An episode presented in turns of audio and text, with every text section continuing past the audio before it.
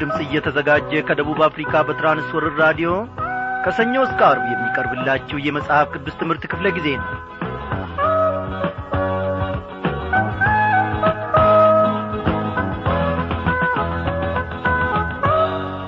ቀኑን ቀን እየተካው ሰዓቱንም ሌላ ሰዓት እየተካው እግዚአብሔር አምላካችን በእነዚህ ሁሉ ውስጥ አሳልፎን ጠብቆን እንደ ገና ደግሞ ለዚህች ለተወደደች አርብ ምሽት እንድንበቃ ፈቃዱ ሆነ። እንደምናመሻችሁ በጌታ የተወደዳችሁ ክብራን አድማጮቼ እግዚአብሔርን ምን ይሳነዋል? እግዚአብሔር በዘመናት ሁሉ አሸናፊ ነው ድል አድራጊ ነው አያረጅም ጊዜ አያልፍበትም እግዚአብሔር ማንነቱን ክብሩን ለማንም አሳልፎ አይሰጥም። ዘመናትን ያሳልፋል።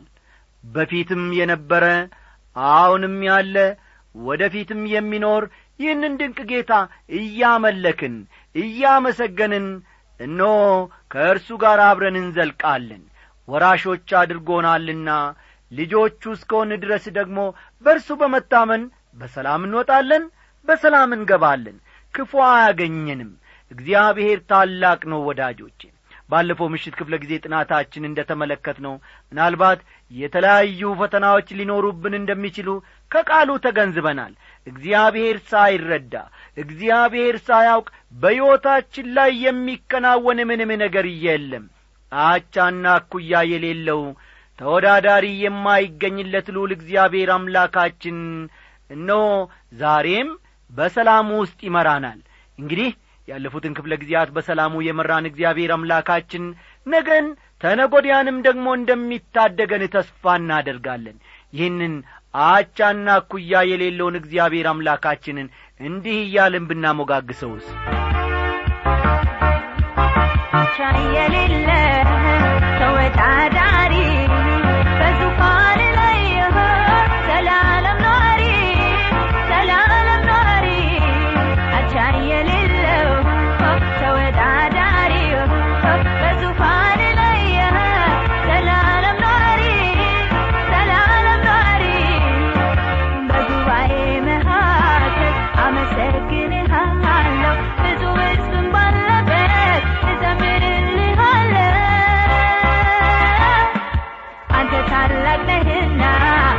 लेके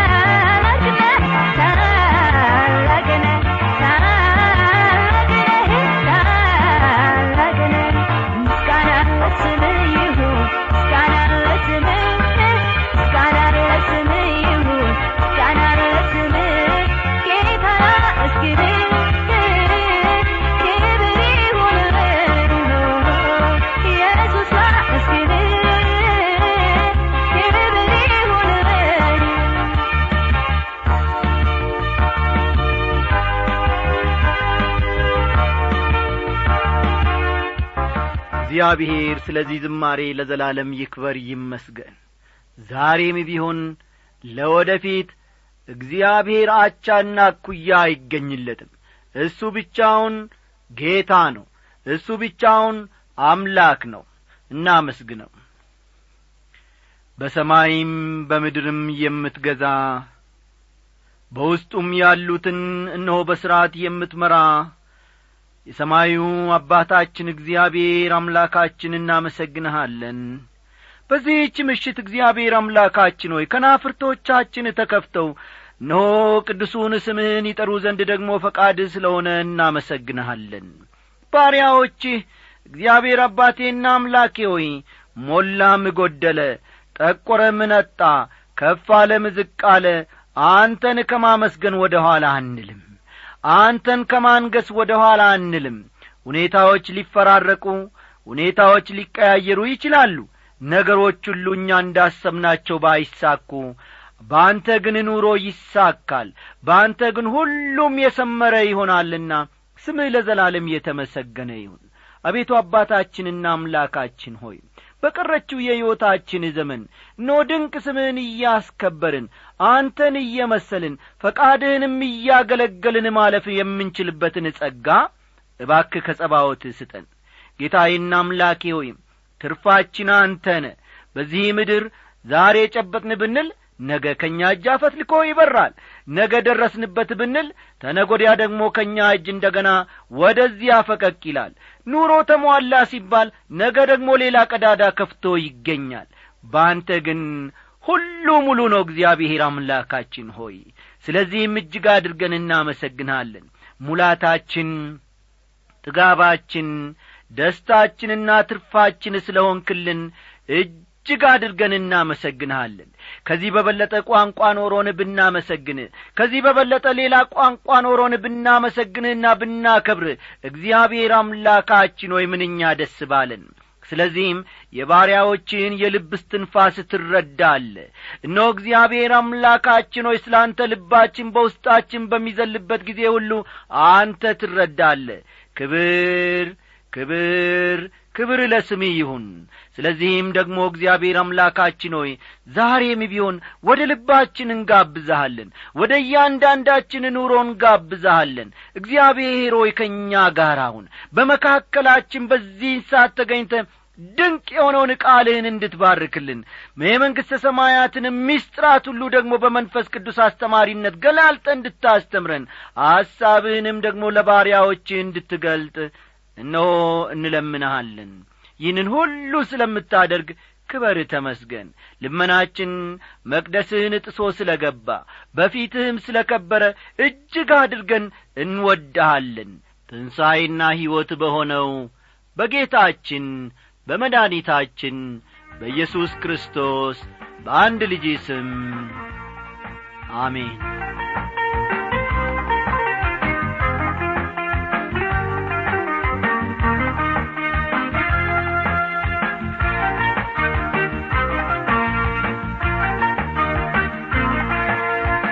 ውድ አድማጮቼ እግዚአብሔር አምላክ እነሆ ጸሎታችንን ሰምቶአል የእያንዳንዳችንን ብሶትም ደግሞ ያዳምጣል። ስሙ ለዘላለም እየተመሰገነ ይሁን። በዛሬው ምሽት ክፍለ ጊዜ ጥናታችን እንግዲህ ተከታታዩን የትንቢተ ዕንባቆም መጽሐፍ ጥናታችንን እንቀጥላለን። የምዕራፍ አንድን ትምህርት አዎ በትላንትናው ምሽት ክፍለ ጊዜ ጥናታችን አገባደናል። መለስ ብለን ከምዕራፍ ሁለት ጋር ለማያያዝ ያመቸን ዘንድ ከቁጥር አሥራ ሰባት እንነሳለንና መጽሐፍ ቅዱሶቻችሁን ገለጥ ገለጥ አድርጋችሁ እንባቆም ምዕራፍ አንድ ቁጥር አሥራ ሰባትን ተመልከቱ።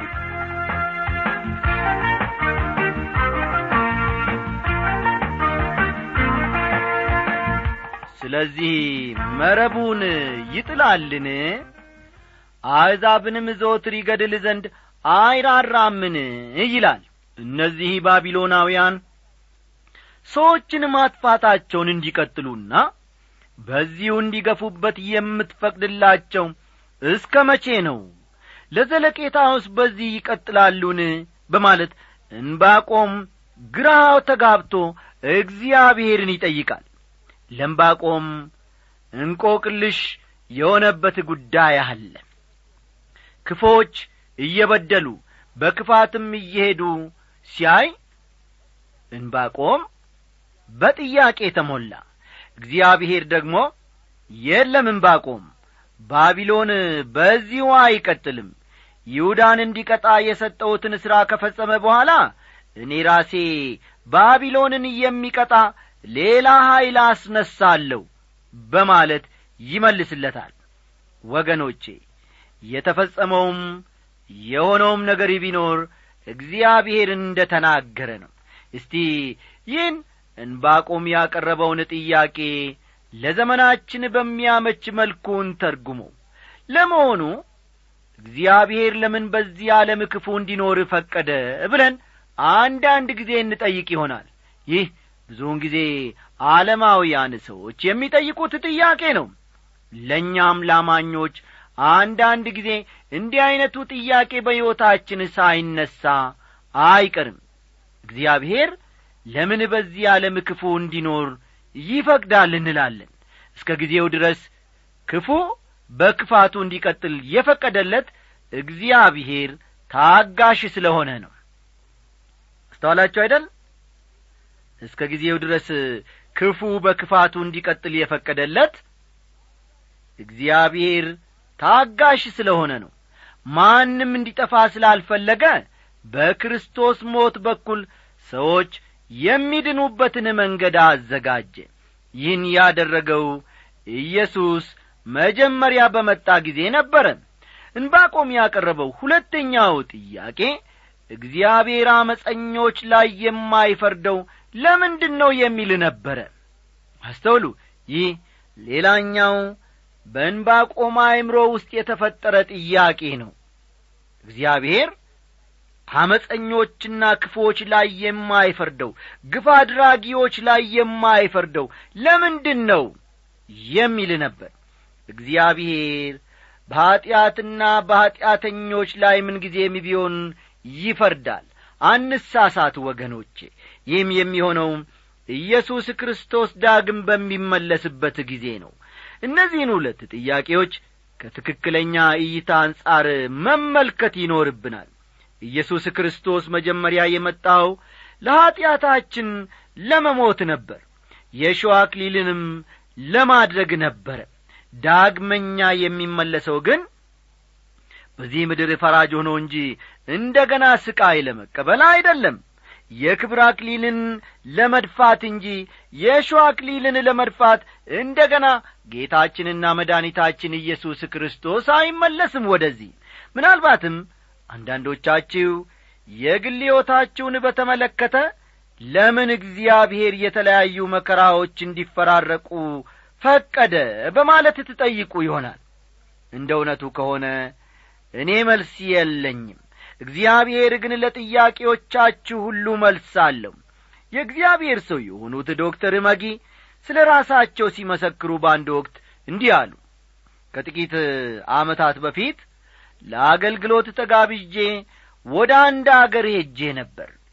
የአሥራ አራት ዓመት ልጅ እያለው አባቴ የሞተው በዚያ አሁን እኔ ተጋብዤ ወደ ሄድኩበት አገር ነበረ። አባቴ በሚቀበርበት ጊዜ መቃብሩ አጠገብ ቆሜ ስቅስቅ ብዬ አለቀስኩ። የቀብሩ ሥርዓት ከተፈጸመ በኋላም ብስክሌቴን እየነዳው መጣውና እንደ ገና መቃብሩ ላይ ተደፍቼ አሉ። አባታቸው መቃብር ላይ ማለታቸው ነው አባቴ መቃብር ላይ ተደፍቼ ማልቀስ ጀመርኩ። እግዚአብሔር ሆይ ለምን በዚህ ጊዜ አባቴን ገደልክብኝ?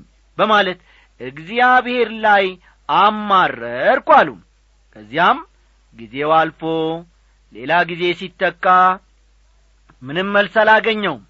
ዛሬ ግን ከሞላ ጐደል ለግሌ የሚሆን መልስ አግኝቻለሁ።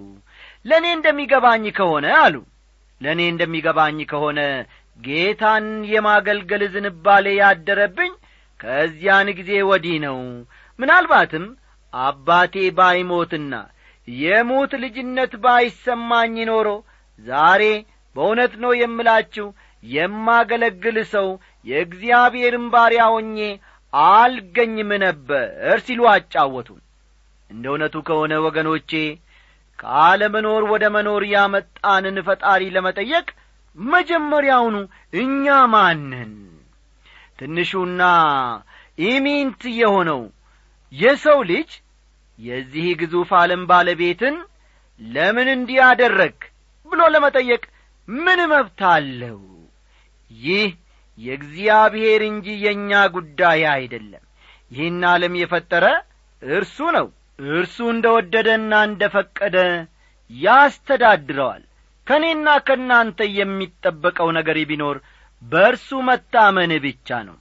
አንድ የጌታ አገልጋይ የሆነ ወንድም በአንድ ወቅት ሲናገር ልጅ በነበርኩበት ጊዜ አለ ገና ንግግሩን ሲጀምር ልጅ በነበርኩበት ጊዜ በተደጋጋሚ በአውሎ ነፋስ በሚጠቃ አካባቢ ነበር ያደግኩት።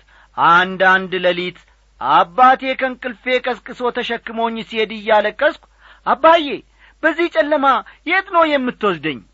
በማለት እጠይቀዋለሁ እነዘንዘዋለሁ። ይዞኝ የሚሄደው ጨለማና ረግረግ ወዳለበት ካውሎ ነፋሱ ወደምንጠለልበት ቦታ ነበረ። ሌሊቱ ሲነጋ አካባቢው ባውሎ ነፋሱ ክፉኛ መጠቃቱን እናያለን። እኛ ግን መጠለያ ውስጥ ስለሆን ምንም አደጋ ሳይደርስብን እኔና አባቴ ሌሎች ሰዎችም ከአደጋው እንተርፋለን ልጅ ስለ ነበርኩ አባቴ ስለ አውሎ ነፋስ ምንነትና ምስጢርም አልነገረኝም። ቢነግረኝም ደግሞ ይህና እክል አይገባኝም።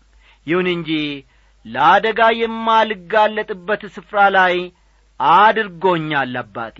በዚያ ወቅት ከእኔ የሚጠበቀው እምነቴን በአባቴ ላይ ማድረግ ብቻ ነበር። ከአባቴ ሞት በኋላ ይበልጥ በሰማያዊ አባቴ በእግዚአብሔር ማመንና መታመን ጀመርኩ። እግዚአብሔር ብዙ ነገሮችን አድርጎልኛል። ለምን እንዳደረገልኝ ግን እኔን ማማከር እግዚአብሔር አላስፈለገውም።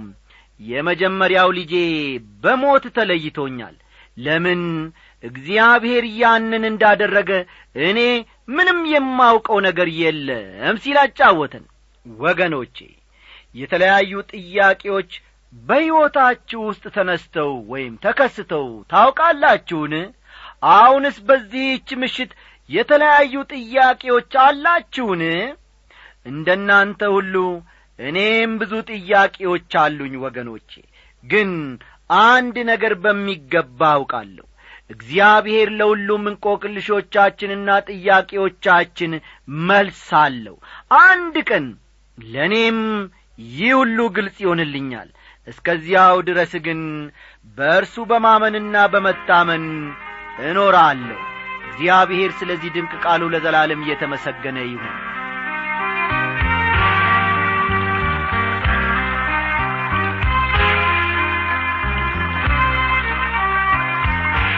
እንግዲህ በጌታ የተወደዳችሁ ክብራን አድማጮች የዚህ የትንቢተ ዕንባቆም ምዕራፍ አንድ ጥናታችንን ጨርሰን አሁን ደግሞ እግዚአብሔር እስከ ፈቀደልን ጊዜ ድረስ የትንቢተ ዕንባቆም ምዕራፍ ሁለት ጥናታችንን አብረን በከፊሉ እንመለከታለን።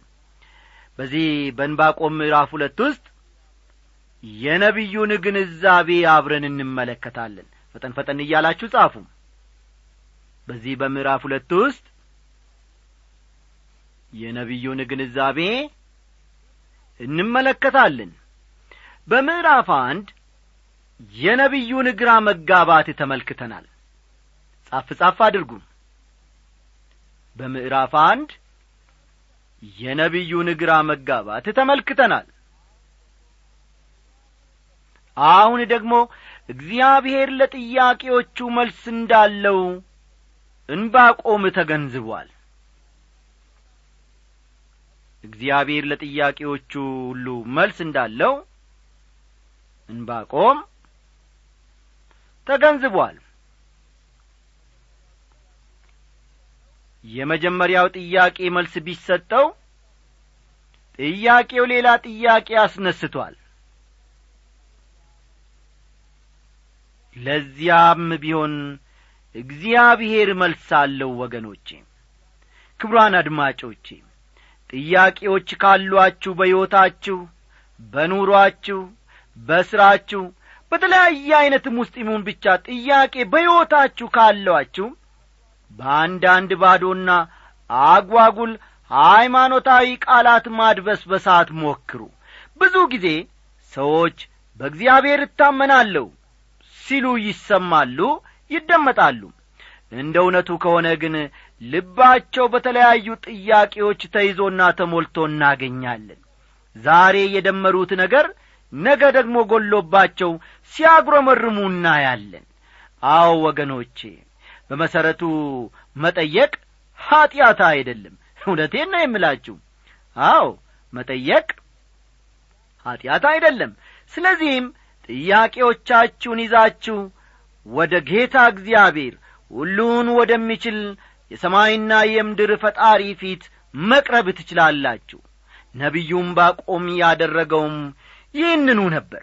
እስቲ ቁጥር አንድን ፈጠን ብለን እናንብብ በመጠበቂያዬ ላይ ቆማለሁ በአምባ ላይም ወጣለሁ የሚናገረኝንም ስለ ክርክሬም የሚመልሰውን አውቅ ዘንድ እመለከታለሁ ይላል። እንባቆም በመጠበቂያው ላይ ሆኖ እንደሚጠብቅ ይናገራል። ከነቢያት መጻሕፍት እንደምንመለከተው ነቢያት ቅጥር ላይ ማለትም መጠበቂያ ላይ ቆመው ፈጠን ፈጠን በሉ ቅጥር ላይ ወይም መጠበቂያ ላይ ቆመው የሚጠብቁ ሰዎች የሚጠብቁ ሰዎች እንደሆኑ ተናግሯል። ለምሳሌ ያክል ከትንቢተ ሕዝቅኤል የሰው ልጅ ሆይ ለእስራኤል ቤት ጠባቂ አደርግሃለሁ። ስለዚህ ያፌን ቃል ስማ ከእኔም ዘንድ አስጠንቅቃቸው የሚልን ቃል እናነባለን። ሕዝቅኤል ምዕራፍ ሦስት ቁጥር አሥራ ሰባት ትንቢተ ሕዝቅኤል ምዕራፍ ሦስት ቁጥር አሥራ ሰባትን እንደ መረጃ መመልከት ትችላላችሁ። ስለዚህም ነቢያት ቅጥር ላይ ወይም መጠበቂያ ላይ ቆመው የሚጠብቁ ሰዎች ናቸው ማለት ነው። የነቢያት ሥራ ቅጥር ላይ ሆነው የእግዚአብሔርን ቃል መናገርና ሕዝቡንም ማስጠንቀቅ ነበር። የነቢያት ሥራ ቅጥር ላይ ሆነው የእግዚአብሔርን ቃል መናገርና የእግዚአብሔርን ቃል መናገርና ሕዝቡንም ማስጠንቀቅ ነበር። ሕዝቡንም ማስጠንቀቅ ነበር ኃላፊነታቸውን ካልተወጡ ደግሞ እግዚአብሔር በኃላፊነት ይጠይቃቸዋል። ኃላፊነታቸውን ካልተወጡ ደግሞ እነዚህን ነቢያት እግዚአብሔር ይጠይቃቸዋል። በአንዲት ከተማ ቅጥር ላይ ቆሞ በከተማይቱ የሚመጣባትን ሁሉ ከሩቅ ማየት የሚችል ሰው ከሚመጣው አደጋ ሕዝቡን ያስጠነቅቃል። ኃላፊነቱን በሚገባ ከተወጣም ሕዝቡ በጠላት ጦር ከመገደል ያመልጣል። ጠላት ሲመጣ አይቶ መለከትን ካልነፋ ወይም ኃላፊነቱን ካልተወጣ ግን ከተማይቱ ከፍተኛ አደጋ ላይ ትወድቃለች ማለት ነው። በተመሳሳይ ሁኔታ ነቢዩን ባቆም ቅጥር ላይ እንደሚቆምና የእግዚአብሔር መልእክት እስኪመጣለት ድረስ እንደሚጠብቅ ይናገራል አስተዋላችሁ? በተመሳሳይ ሁኔታ ነቢዩም ባቆምም ቅጥር ላይ እንደሚቆምና የእግዚአብሔር መልእክት እስኪመጣለት ድረስ እንደሚጠብቅ ይናገራል። በአምባ ላይም ወጣለሁ የሚናገረኝንም ስለ ክርክሬም የምመልሰውን አውቅ ዘንድ እመለከታለሁ የሚለውም በዚህ ምክንያት ነው አንዳንድ ጊዜ ወገኖቼ እግዚአብሔር የዘገየ ይመስለናል። ነገሮችን የሚያደርገው እኛ በጠበቅነው መንገድም ላይሆን ይችላል። ለእንባቆም ጥያቄ እግዚአብሔር መልስ መስጠቱ የማይቀር ነው። ይሁን እንጂ በራሱ ወቅትና ዕቅድ መሠረት ነበር መልስ የሰጠው እግዚአብሔር። እኛ እንቸኩላለን እግዚአብሔር ግን አይቸኩልም። ተመልከቱ እኔና እናንተ እንቸኩላለን። እግዚአብሔር ግን ምንጊዜም አይቸኩልም። ጊዜ አልፎበት አያውቅም። የክርስቶስ ዳግም ምጻትን በተመለከተ ብዙ ሰዎች በቅርቡ እንደሚመጣ ተናግረዋል። አዎን ክርስቶስ ይመጣል። የሚመጣው ግን በራሱ ጊዜ እንጂ በእኔና በእናንተ ጊዜ አይደለም። የዘገየ ቢመስለን እንኳ የሚዘገየው ማንም እንዳይጠፋ ፈቃዱ ስለ ሆነ ነው እንባቆም በመጠበቂያዬ ላይ ሆኜ የሚመጣውን እጠብቃለሁ። ለጥያቄዎቼ መልስ አላገኘውም። ስለዚህ መልሱ እስኪመጣ ድረስ እዚሁ ቆያለሁ ይላል። ወገኖቼ እንዲሁም አድማጮቼ እኔና እናንተ መመላለስ ያለብን በእምነት እንጂ በማየታ አይደለም። በሁለተኛ ቆሮንቶስ ምዕራፍ አምስት ጳውሎስ ሥጋችን አንድ ቀን በመቃብር ውስጥ እንደሚያርፍ ጊዜው ሲደርስ ደግሞ ይኸው ሥጋችን በጌታ ትእዛዝ መሠረት ከመቃብር እንደሚነሣ ይናገራል። በሥጋችን መሞትና በሥጋችን ትንሣኤ መካከል ደግሞ የጊዜ ክፍተት እንደሚኖር ግልጽ ነው። ለነገሮች ካለን አመለካከት አንጻር ጌታ የሚንቀሳቀሰው በጣም አዝጋሚ በሆነ ፍጥነት ነው። ለዚህም ነው ሐዋርያው በእምነት እንጂ በማየት አንመላለስምና በማለት የሚናገረው አንተ ከወደድከኝ የሚጠላኝ ማነው? የሚጠላኝ ማነው? አንተ ካጸደቅከኝ የሚከሰኝ ማነው? የሚከሰኝ ማነው? አንተ ከወደድከኝ የሚጠላኝ ማነው? የሚጠላኝ ማነው? አንተ ካጸደቅከኝ የሚከሰኝ ማነው? የሚከሰኝ ማነው? ማነው? ማነው? ማነው? ማነው? ማነው? ማነው? እንግዲህ የዛሬው ዝግጅታችን ወገኖቼ እዚህ ላይ ያበቃል። ተከታዩን ደግሞ በሌላው ክፍለ ጊዜ ይዘንላችሁ እንቀርባለን።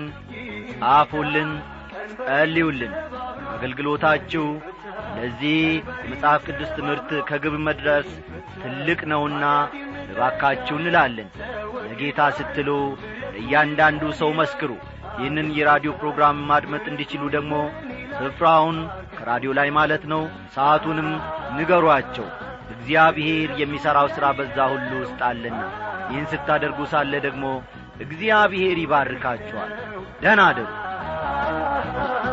ምህረቱ ለኔ ነው። ምህረቱ ለኔ በስቶልኝ ነው። መኖሬ መኖሬ መኖሬ። እጅ ስለ ያዘኝ ነው። መኖሬ አባት ስለሆንከኝ ነው መኖሬ መኖሬ መኖሬ እጅ ስለ ያዘኝ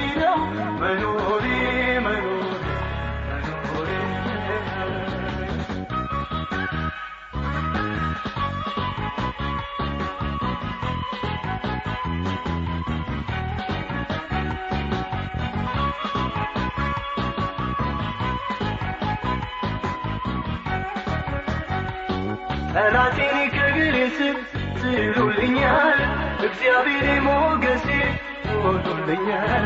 እግዚአብሔር ሞገሴ ሆኖልኛል። ድንቁን አወራለሁ በዘመኔ